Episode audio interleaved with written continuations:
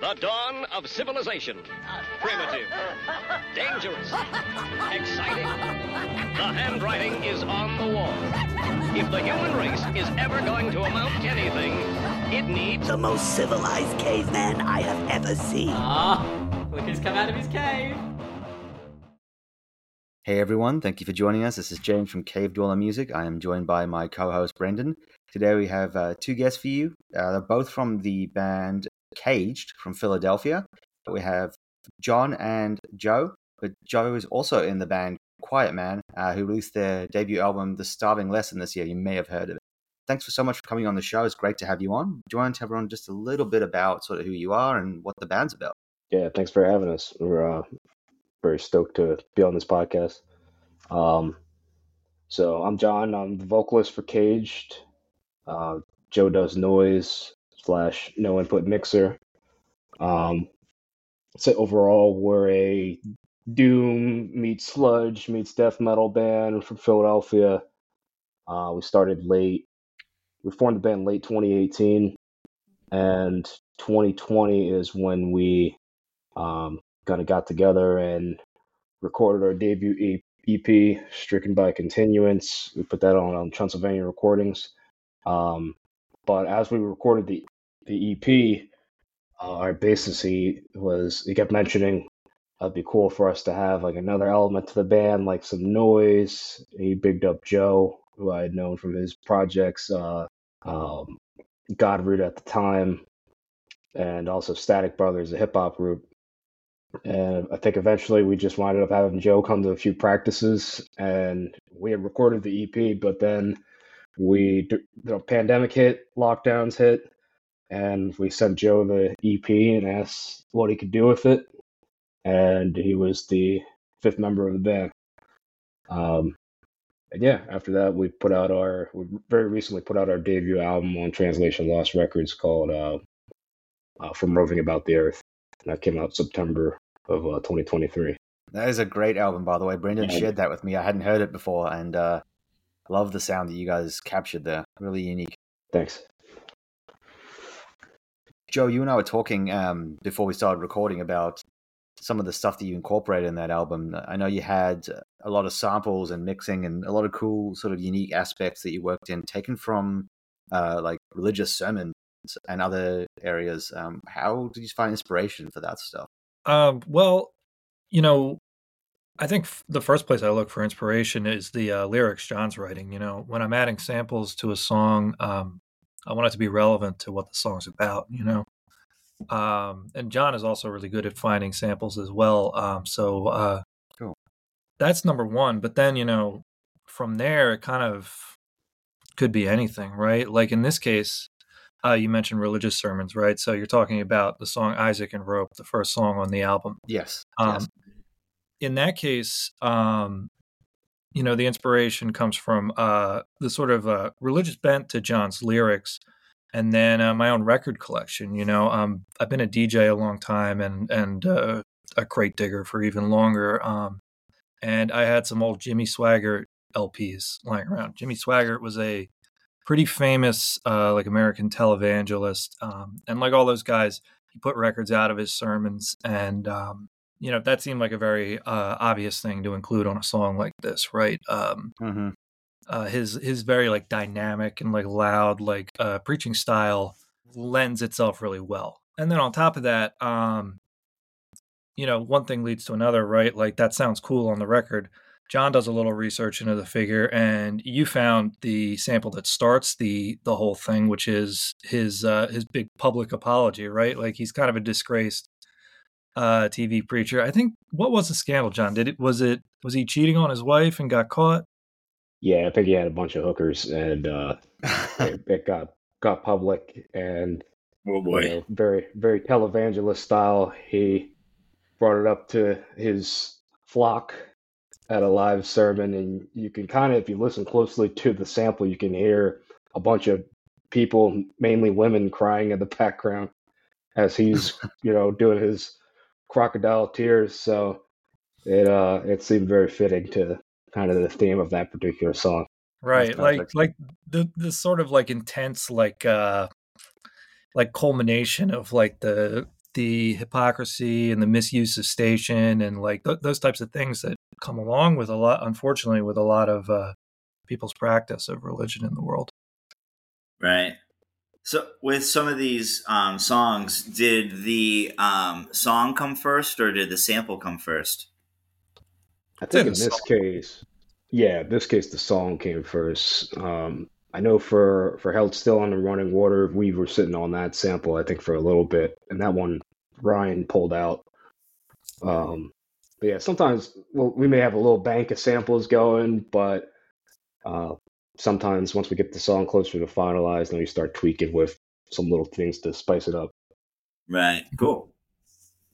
And the uh, album art, the imagery, uh, like who came up with that concept? Um, I I enlisted Mark McCoy, who's done artwork for bands like Miasmatic Necrosis, uh, Pig Destroyer, Full of Hell. Um, he has some really good realistic images. And when I reached out to him and, and commissioned him for the project, him and I spoke on the phone for a little bit.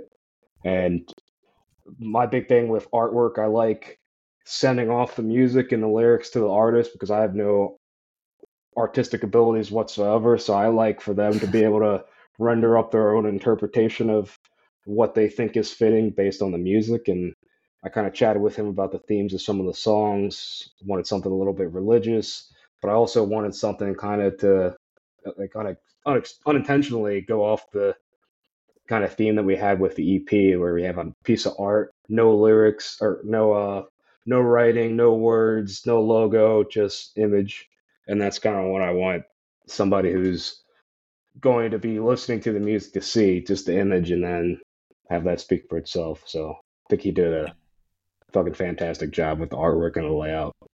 They nailed it. Looks like a, an eye in a way too, you know, and like from afar.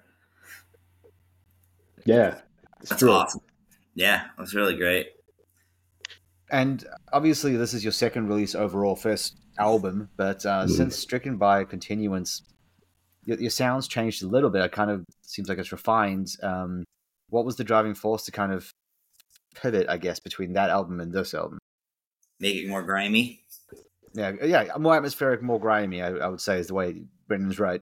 Yeah, we with um, I guess with this album, well, with Stricken Contin- by Continuance, some of those songs were kind of they started off as leftover songs between me and Ryan's former band, which is called Black Urn, and some of those songs were unused stuff that we didn't really get the opportunity to do with that band. Like that band was more grindcore meets sludge, and we kind of wanted to get a little bit darker, so we kind of hit the ground running with dirty doom death metal type stuff.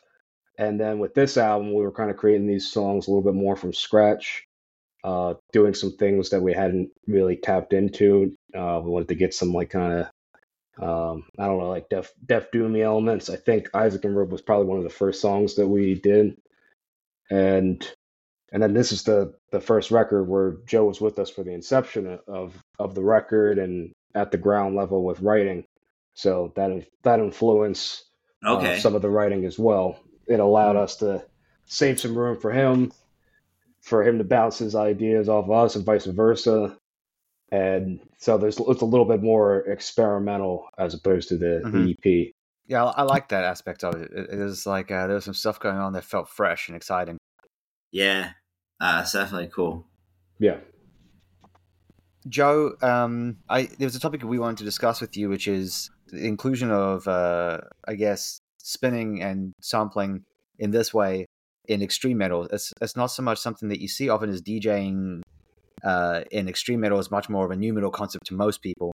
So, I guess, what are your thoughts on that? Is it something that is done more than people think, or is it like a newer thing that people are starting to do? Or Yeah, I mean, I I would I don't, I don't know if I would say it's a new thing, right? Because like Slipknot had a DJ, and Slipknot's Hmm. pretty extreme. You know, they are new metal, but like they push it, and like the um the DJs of the new metal era definitely definitely influenced me. You know, and loom over this project for sure. Like like uh, DJ Lethal, Joe Hahn, Starscream, all those guys are great.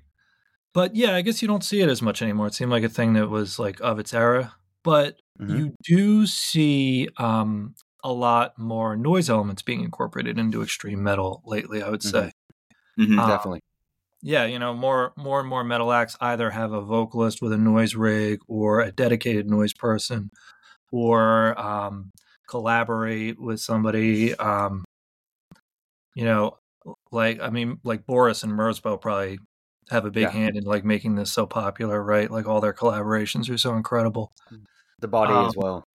Pardon? Mhm. Uh, the body as well. Oh yeah, absolutely the body.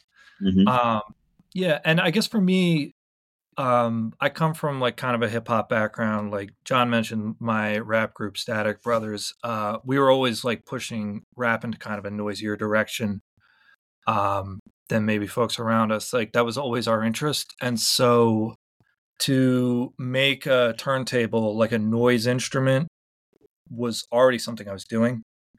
Um, and then to, so if you have a noise guy in the metal band, then you know it's a small step to include a turntable as well, right?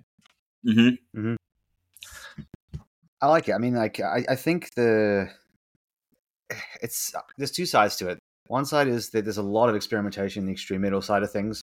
Um, that's pushed into whole new subgenres and new sounds, and I love it. It's great.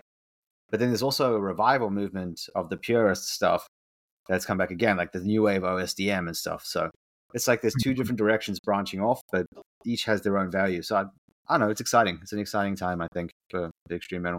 Yeah, it definitely is, and it's thrilling to you know um, to bring all those things together. Things that maybe felt separate in the past can can be shown to be you know not that really not all that different, right?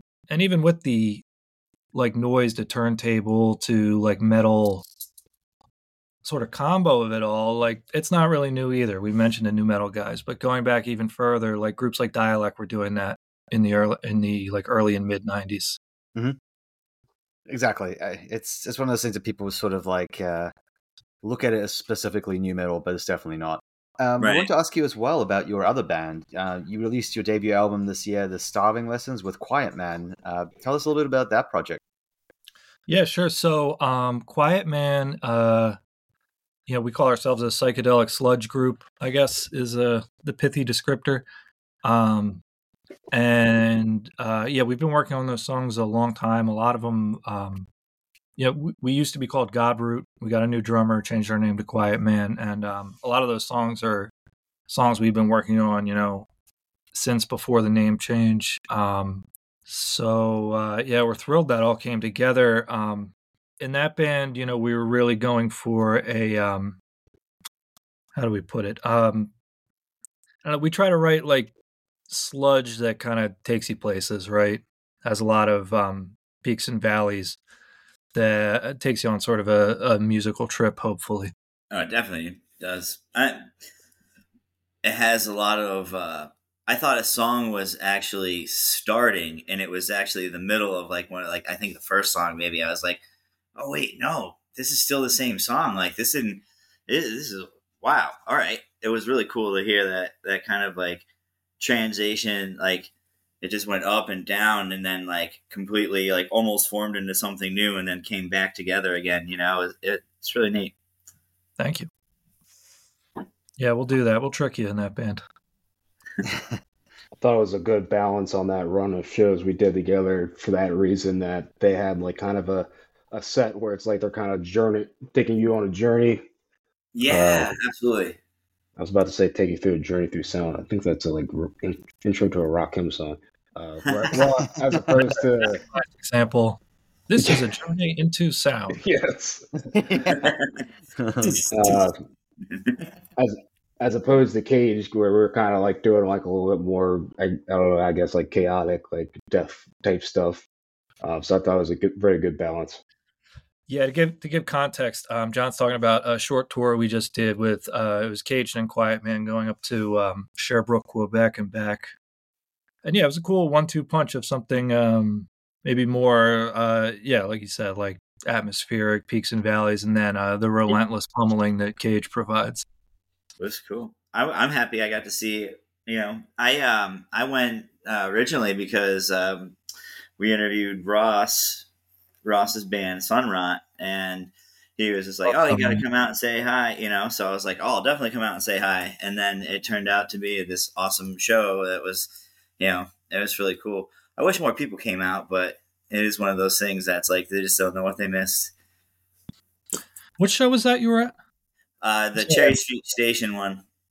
Oh yeah, Little matinee gig action. in, Wall- in Wallingford. Yeah, it was like a small little spot. It's a cool little venue. It's it's really neat, but like, yeah, I think it was like I, a uh, Sunday I'll tell you night, I think, or something like that too, though. So it was like I don't know. I the hype like- on the um the hype on the pizza is real.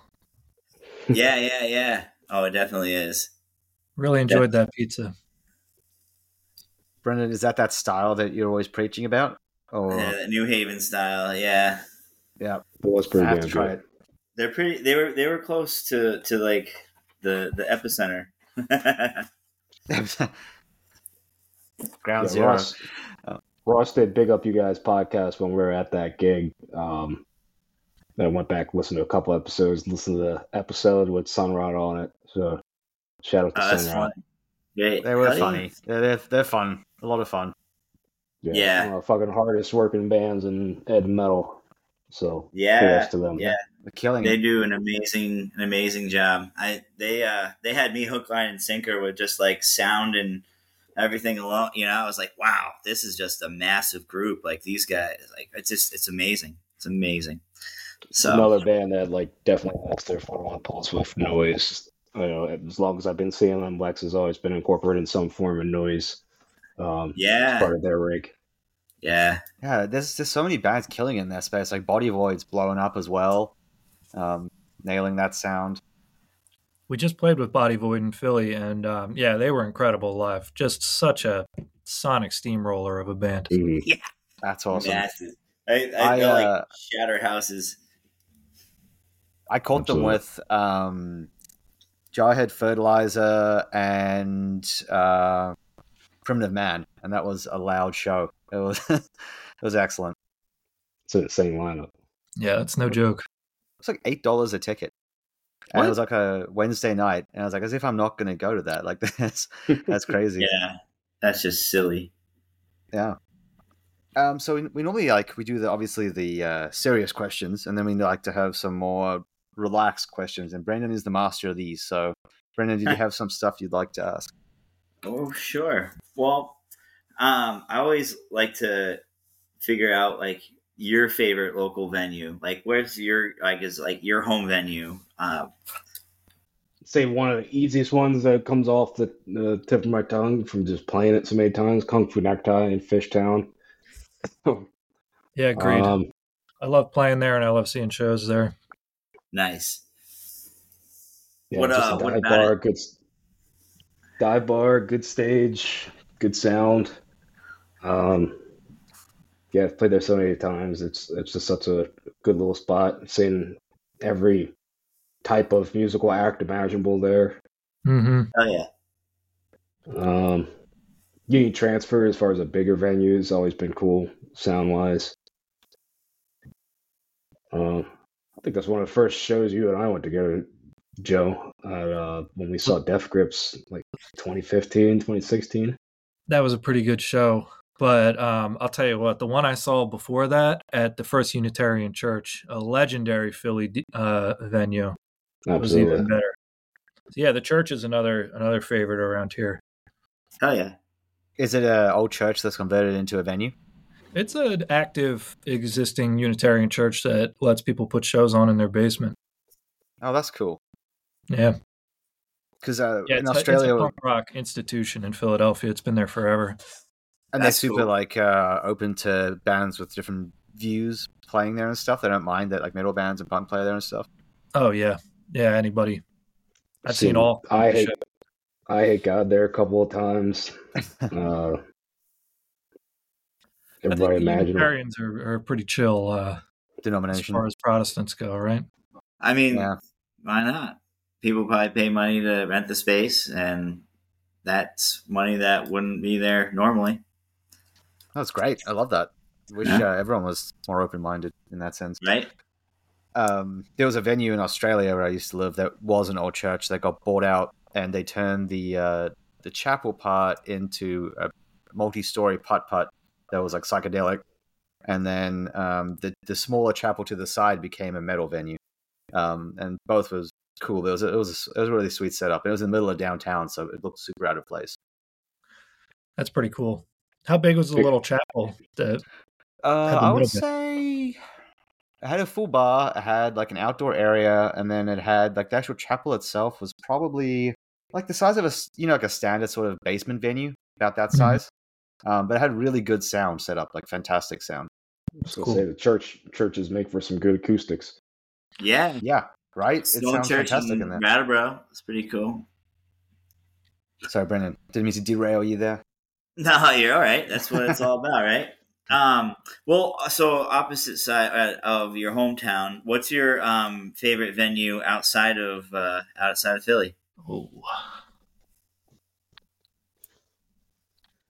We haven't done as Cage because like we put out our first release in 2020, and then it was like pandemic.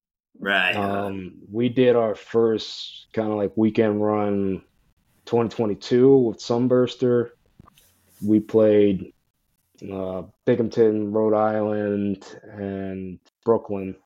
And then this time around, I don't think we repeated any places when we did this tour with Quiet Man. But I, I will say, like personally, one of my favorite places to play is always Binghamton, New York. Um, I got a bunch of friends up there. They have a very strong DIY scene, consistent of everything from like grind to hardcore to punk. So every time I've taken bi-metal bands, including Caged up there, it's always like a kind of mixed bill of extreme metal, and it's always people just wilding the fuck out, going crazy in a college town and losing their shit. You always come Yeah. home with a different story. Um, yeah, the, the venue we played there last time was pretty cool too. It was called the Bundy, and it was like a sort of a local history museum. all right. The real like Twilight Zone stuff in there, Twilight Zone memorabilia in there. yeah, That real was DIY hours, like finding anywhere they can to put a show on. It's really cool. That's sweet. Um, where is your favorite place to eat in Philly? And it's not a cheesesteak. Why can't it be a cheesesteak? I don't know. Are I cheesesteaks don't- over? you may I don't know. I think I think Philadelphians all have their own like personal favorite cheesesteak place. I, I doubt like being in here this long anybody like is like it's it's at the top of their list. um, uh, for me personally, I love this place. It's a Malaysian place in South Philly called Sky Cafe. It's really good. It like kind of mirrors Thai food, and it's just so fucking good. Uh, real Nice. real cheap there was a time where when I was in South Philly, one of my last places, where every Friday for like almost a year, I would order takeout from there. Um, but next to that, I just had our guitarist take his wife to this place, Kalaya in Fishtown, which is just really good Thai food. Uh, some of the spiciest food I've ever had in Philadelphia. Oh yeah, Dude, nice. Thai food can be so hot. They- Like their heat is when it's up, it's up. Even for a spice freak like me, I was just in tears. Yeah. But I got to yeah, give it was up to my favorite Mexican place, Los Gallos at 10th and Wolf. Hell And yeah. The competition is strong. You know, you can't walk two blocks without passing a Mexican restaurant South Philly. But True. uh, Los Gallos is the best. I'm in San Diego. I, I know what you mean. it's like here, it's impossible. Like I moved to a new neighborhood, and like I have to try all these places. Like it's not going to happen. There's just too many. Yeah, it gets wild, man. Like same thing, like with pizza places around here. You know, everyone's like, ah, pizza, pizza, pizza, pizza, pizza. You know. Or Joe, what do you go like? What's your favorite Mexican meal like dish? Um, I like the uh, vegetarian enchiladas in uh, mole they got there. Ooh, I love Nice. a good mole. Yeah. They also do a very good chile rellenos. Not every not every place has that dish. Real fond of that one. Yeah, those are really good too. It's like what my, one of my favorite, uh, my wife's favorites. She always gets that, and I always get some sort of form of mole. What are your thoughts on like people kind of experimenting with traditional cuisine. Do you think it's like a good idea? Like sometimes it works, sometimes it doesn't. Do you think it shouldn't be done? I think uh, people should experiment with everything. Um, it should be done respectfully, and hopefully, it's people that have a connection to that culture doing it and making money off it, right? Yeah. I I think as long as you understand what you're doing in flavors, it's fine. I think some people butcher it. Some of the fusion stuff I've seen has been pretty shocking, and some's been phenomenal. So just it comes down completely to the chef, I think. Right. Absolutely. I'll, I'll agree with that sentiment. I, I will say that I was driving past my house and I saw some little tiny place that said it was like Mexican and pizza, and I was just like, "Ah, I'm probably not going to eat there. No. John, that's, John, that's probably a good pizza. Yeah, but- I mean, think about it. Who makes all the pizza in America? true. Well, true that. Okay. yeah. I never, ha- I've never had bad uh, pizza at a place that does Mexican food and pizza. Cali del Sabor, the place in Fishtown with the uh, right by Kung Fu Necktie, their taco truck is really good, and they started serving pizza too. There you go. Maybe it's just like something we're all missing here. There's like a trend of like phenomenal pizza at Mexican places. Yeah, I was in the UK uh, earlier this year, and I was in like I think it was Glasgow, and uh, I saw a place that said authentic Mexican and milkshakes. I was like, I was like, yeah, I don't know about that. It sounds like they're not mixing them though, right? It's authentic Mexican and milkshakes, right? Uh, there wasn't and. I just about the quality of either. It's so close to the border, you know? throw pizza in a blender. Oh, you may have some there. Yeah. Turn it into a tortilla. There is some made up trend in Philly. I was just about to bring this up. In case you guys come to Philly, It's this. It, it's irksome that people even repeat it, but you see it on social media. Um, people are trying to make something called a Philly taco happening happen. Okay. where there's this uh there's this pizza place on South Street, which is like sort of a cool street in Philly. Well, it, like a long time center of counterculture. It's just a cool street that has a lot of cool stuff going on that everybody in the city goes to for different things. Um, and there's a pizza place there with famously gigantic slices called Lorenzo's, and there's a pretty famous cheesesteak place there called Jim's. And um, they're trying. People are trying to say that uh, it's normal for us to get a cheesesteak from Jim's and wrap it in a slice from Lorenzo's as a Oh, sort of a I saw that on. Instagram. So that's yeah, what that is. does. It's made up. Okay, I thought that was like It's- I was like, it's no way. doable based on the pizza size, the, the the size of the slices, but is it eatable? Like, can you actually fit it in in your mouth? Like, no. That's like uh, uh, one of those cases for just because you can doesn't mean you should. Yeah. Right. No. no, it's a it's a Philadelphia myth. Or The best combo that I've had of uh, Slander, Mexican. slander of Philadelphia. is the, uh, hypocrisy. Yeah. the best thing Right. I've had from like Mexican fusion type thing is um, it's a place here in San Diego that does it. They're a drive-through place, and uh, they, it's a buffalo chicken uh, burrito or taco. Like it doesn't sound great, but it's absolutely phenomenal. They do it with like a Caesar set, like you know the um, romaine leaves, like chopped up with like Yeah, yeah. buffalo sauce with ranch inside the burrito, and it actually is pretty sweet. Yeah, it could work. Yeah, that's doable. I can see it. Not too out there. Um, Brendan, aside from food, did you have anything else you want to ask? yeah. Um, we always go off the well- rails with food. Sorry. no. I know. It's so- I um, was listening to the episode before before we got on this, uh, where you guys interviewed Brian from Val. Oh yeah. oh. I kind of I kind of love the the air taken out of you guys like hype train when he's like, "Oh, I'm uh, I'm vegan." Yeah. And one, of the, one, and one of the food capitals of, of America. Yeah. We tried. We're like, what about gumbo? It's like, I can still do a vegetarian gumbo. It's like, oh, good. yeah. it's like one of those things that's like, oh, cool. So how's the kale on your side?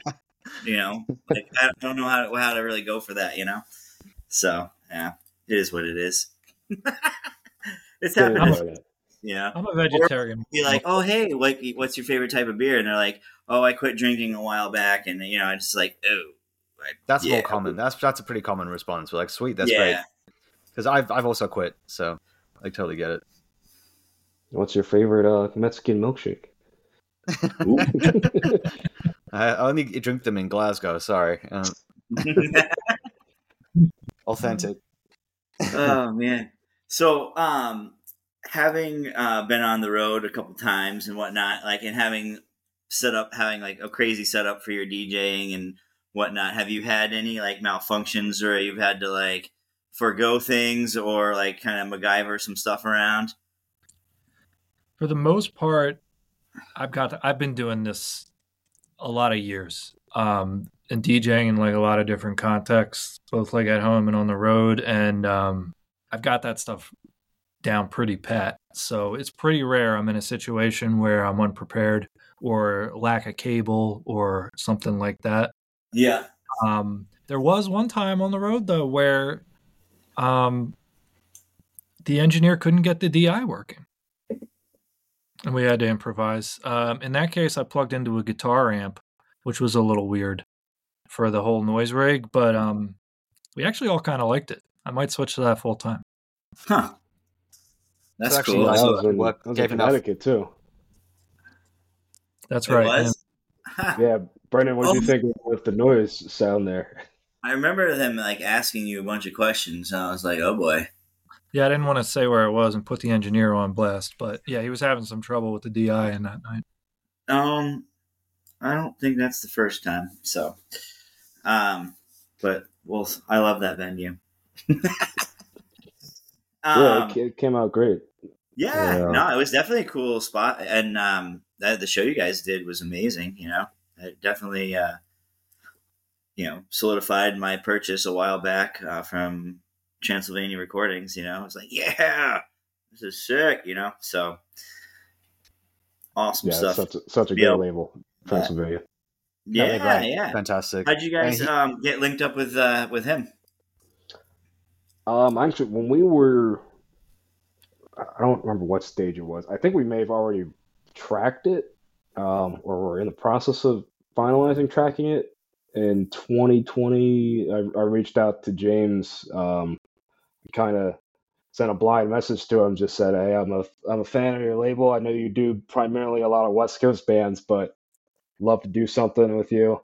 And at the time, I think he was going on tour with one of his bands, and he said, "Yeah." He's like, "I'll." He's like, "I'll check this link out. Know, I'll get back to you when I get back from tour." And he sent me a message later that night. He was like, Yo, I love it. Let's do it."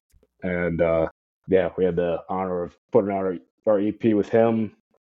Um, and then after that, we did a little live stream set on that premiered on Cvlt Nation, and then I think that's what kind of um, opened the door for us to be on Translation Loss. So Nice. Big shout out to James in Transylvania for getting everything set up.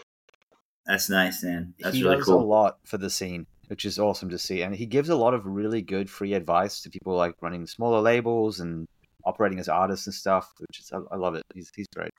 Yeah, he runs Yeah, a really very impressive. smart dude. So Awesome. we're coming up to the end of the year, and on our uh, site, we're doing sort of like a top ten vote on of best albums of the year. What are a couple of highlights for for both of you from 2023? I know for me, it's not really extreme metal, but hmm that's fine. Spotify reminded me that that Narrowhead uh, Moments of Clarity album was what I listened to the most in 2023. It's Okay. kind of like shoegazy alternative. Um, trying to think Narrow, in terms of. Narrowheads. I haven't heard that one. I'm gonna check it out. Yeah, Narrowhead Mom- Moment of Clarity. I got to see them live in 2023 and 2022, and they put on a fucking crazy live show. Awesome. Uh, for me, um, it's a lot of rap this year, actually. Um, There's been some good hip hop. Right. yeah, the new uh, the new Armand Hammer really blew me away. That was good. Um, that's that's some of my favorite stuff going right now. I think Billy Woods is one of the best rappers going right now, and his uh, his group Armand Hammer with Elucid is pretty incredible. That new record, "We Buy Diabetic Test Strips," was uh, excellent. That's a great album name. I haven't I haven't heard that one. I listened um uh Aesop Rock had a great album too. Oh, yo, Yeah, We listened to the new Ace record twice in a row on the way home uh, from did. Connecticut, and um, It's good. that song, that song about his grandma, I was weeping. I was weeping driving it was, the it was a very heavy song. Oh my god! Yeah, Yeah, Ace we're- is one of the best We're ever big do. uh, Aesop Rock fans. Yeah. he I bought two records from um, Profound Lore. I bought the new Left Cross album that came out this Nice. year, and this band Cruciamentum. Um, Okay. Some really fucking solid death metal.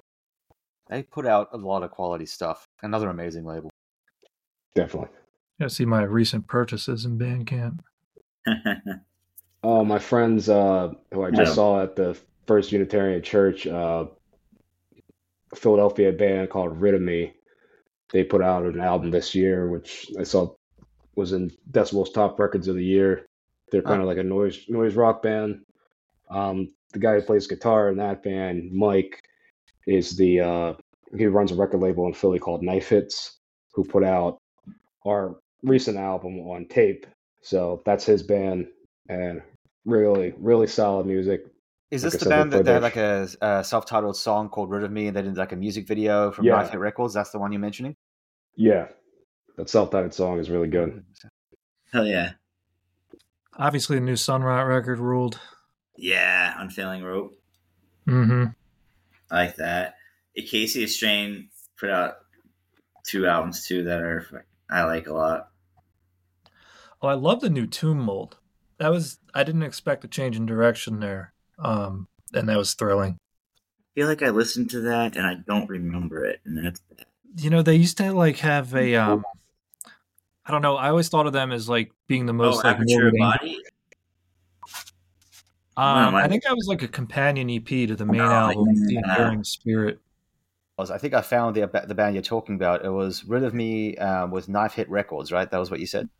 Yeah, yeah. Knife Hit, Knife Hits is who put out our um our album on tape, and uh, yeah, that's that's his. He used to be in the band. um Oh, I'm a drawing Fight Amp. blank. Uh, Fight Amp. So Incredible this is their. band. You know, Taria used to be in Legendary Divorce, so this is kind of their their hybrid project. Just a really fucking solid album. Sick. I, I write down everything everyone tells me to check out. So I've got that and uh, Yeah, me too. Narrowhead. Uh, open another tab to check out after this. Yeah, I, I didn't realize I listened to that song at, or that Narrowhead album as obnoxiously as I did for the year. That, that was Spotify that said that because I I swear Yeah. they're like it's wrong every year for me like what they suggest. I'm like, there's no way that was like my most listened to artist or album. There was you don't this mind me one year. Who was who was your top this year? Uh, it was Amigo the Devil according to Spotify. and if you know who that is, Yeah, yeah, I've heard of him. yeah, he's like the uh, gothic folk guy. He definitely wasn't my most listened to artist, but that's fine. Um, but one year it did bother me because it said my number one artist was that indie band Fleet Foxes, and I literally played them once at a barbecue because someone asked me to put music on, and I didn't know what to play, so I played that, and then that came up as my number one listened thing for Spotify for the whole year. Hmm. Did you leave it on loop at the barbecue or something? I did. I mean, unless it was like playing in my pocket for like way uh, way longer or something, I just didn't realize. I don't know, but it was like an hour or two max that they played. Tell you what, that first Fleet Foxes record, very good. Was that the one that had Father John Misty on it on the drums before he went solo? I don't know. Because I know he started in the band before he did the uh, the whole solo thing. Yeah, I don't know. I think for me, 2020 like uh, it was Drake and Deftones, and I was like, oh, something's not right here. And I'm like, oh, I guess I guess 2020 was a uh, emotional year, so maybe it's right. Maybe I'm That's- not going to publish it live. yeah, yeah. I did not publish the Fleet Fox year. Um, That's funny I noticed uh, before behind you, John. Is that a sunbather uh, flag? It is. Are you a fan? Yeah, yeah. I, I, I do, en- I do enjoy Deafheaven. Um, I think I just bought the flag when I moved in here. I was like, you know what? I saw it on uh, Deathwish. I'm like, that would kind of tie the room together. What did you think of the the new album? Uh, I listened to it a little bit. It was it was okay. I'd I'd say I'm a sucker for Deafheaven and whichever EP was I guess following that or may have been preceding it. Um, Like the Yeah. earlier era stuff. They Yeah, it was, it was very era different, like really different. New stuff. yeah, I, I don't know how. Sometimes I'm not always a fan of extreme vocalists going clean. Like I, I can understand it from a the creative perspective, but sometimes I'm not always a big fan of it. Like I know Lamb of God did that too, and when I heard like the new Lamb of God and him doing clean vocals, I was just like, oh, That was rough. That was not. Yeah. is I could do without Honestly, this. I, I thought that they, they peaked with Ashes of the Wake because like for me like that one and, and As the Palaces Burn are like perfect albums. I, I listen to those all the time, but there's nothing much after that apart from a few songs from Sacrament that I really come back to. That's fair. For me, I, I got on metal late in the game, so like around the time, um, whatever that album, I think it's called Ghost uh, Resolution. When Resolution Uh-huh. came out, I was like getting very heavy into metal, and so that album was like right around the time um, I discovered Lamb of God. So I was I was fine with that record, but after that, it's a little, I a little dicey. I think that was when did that one come out? That's like a later album of theirs, isn't it? Oh my god. It had to be like 20, 2011, 2012. Yes, because they did that was the one after Wrath. Yeah, Yeah, that that was the last album that I would consider good.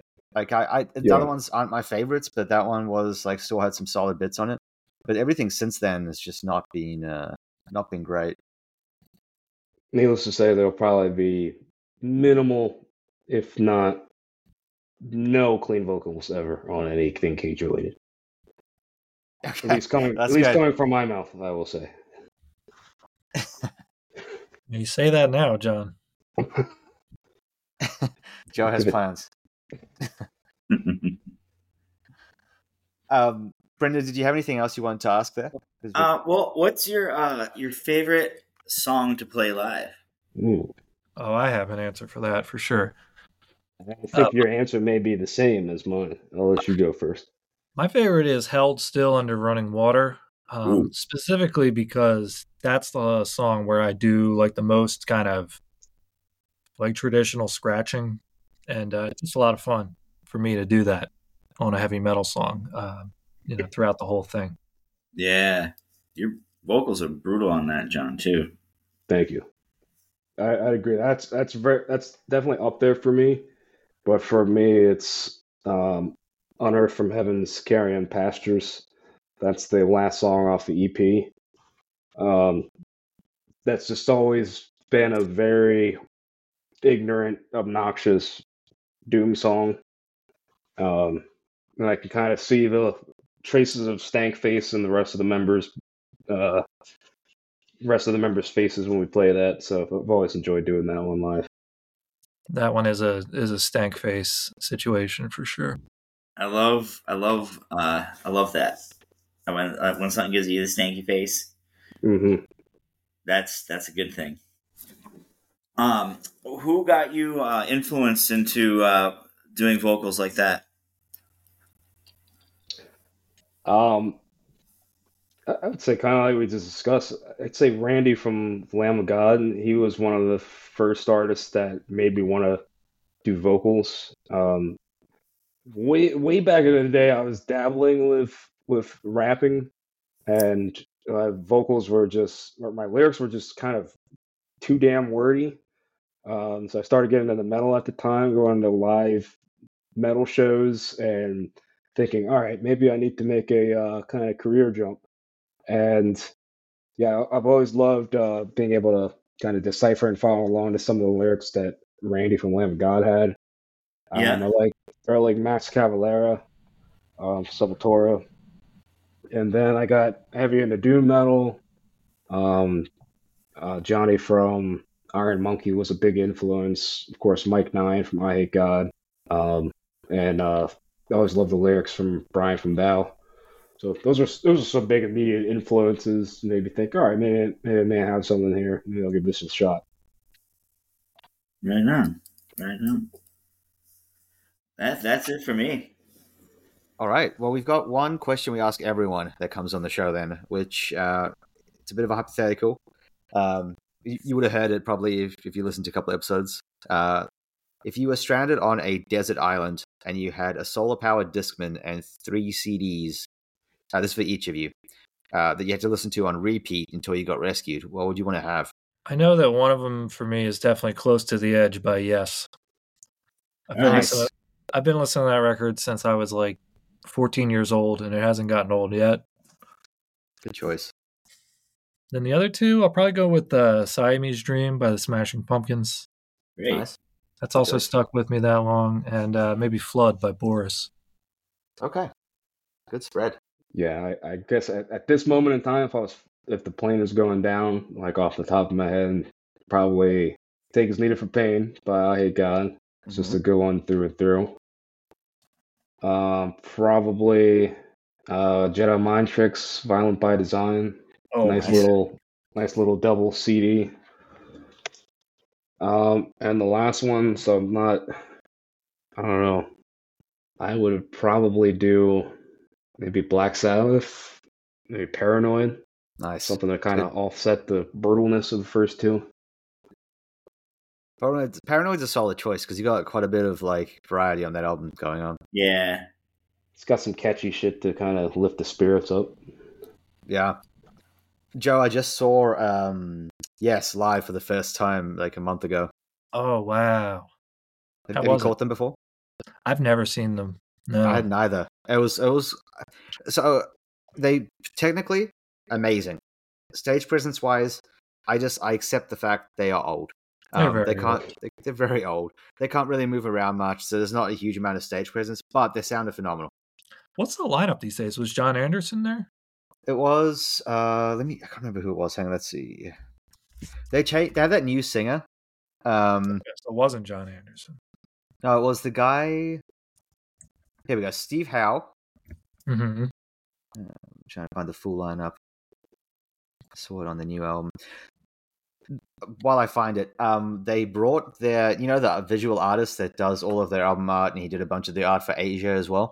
Yeah, Roger Dean. Roger Dean was there, and he gave a. Uh, they, they didn't have an opening band. They had Roger Dean talk for 30, 40 minutes straight.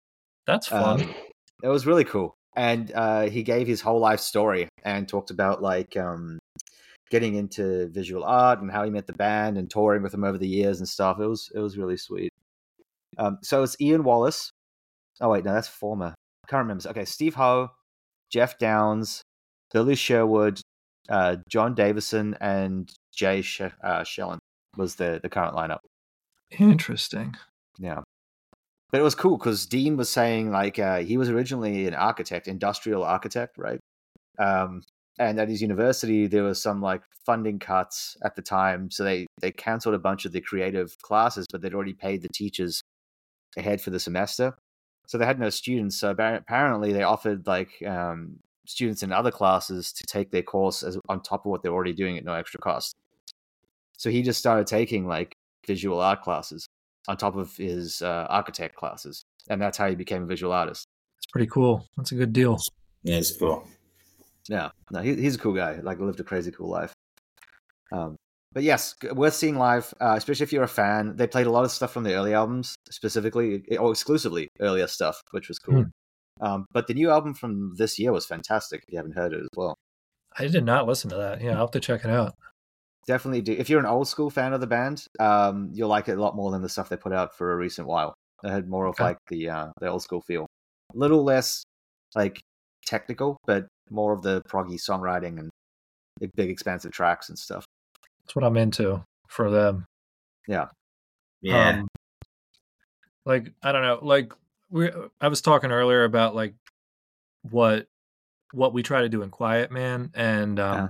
I can't speak for my bandmates, but for me, I'm kind of always chasing like the types of like um long epics that they write and yes.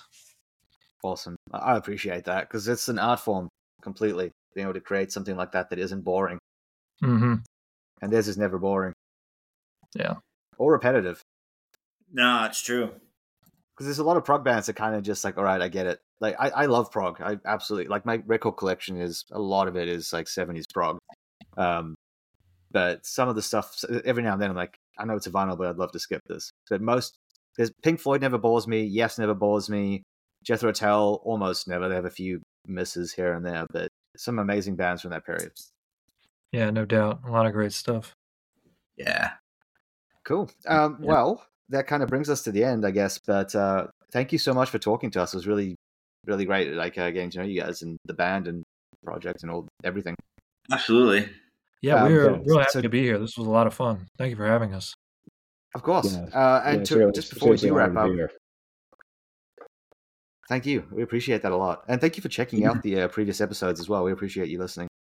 Um, but uh, for, before we wrap up, if people want to support you, buy your music, follow you, what are the best places to do that? Um, you can find us on Bandcamp, where we have all our merch, including um, all all formats of the new album, cageddoom.bandcamp.com. Uh, we're pretty active on Instagram. That's at Cage Doom. On Facebook, Cage Doom. Uh, yeah, we're all out on Spotify, Apple Music, all the other streaming platforms as well. Awesome. Or just call me on the phone. You could probably find my number. okay. We can leave it, in, leave it in the description for the episode. Yeah. and uh, any any uh, tours coming up in the next like year planned, or is it uh, it's, like follow you to find out when that happens? Yeah, stay Yeah. tuned for news about that. Yeah, Uh, but nothing planned. brainstorming brainstorming some stuff for uh for 2024 but uh Awesome. We're working on a companion release to the to the album um so you could probably speak a little bit more articulately to what's next on the docket Oh yeah, yeah. I guess just real quick before the end. Um, Of course. we've got uh we're putting together a remix album of from roving about the earth that's going to be out uh sometime early next year with um just a lot of great uh noise electronic hip hop artists from Philly and beyond a lot of local talent that we love a lot of uh, a few uh, artists we've been dying to work with from other places um, all putting uh their unique spins on our songs, remixing them, chopping them up, turning them into noise pieces, drone pieces, techno, um, all kinds of stuff. So yeah, be on the lookout for that. Oh, that's awesome. Really cool. That's Yeah, really. and when, when that comes out, you'll probably s- we'll uh, we'll definitely share something about that on our site when that comes out. So if you're uh, interested, uh, stay tuned as well. Thank you so much. yeah appreciate Anytime. Anytime. Yeah. Cheers. Awesome. Well, again, thank you so much for taking the time, and it's been great speaking with you. And uh, anyone listening at home, tune in next time. We'll have another guest for you.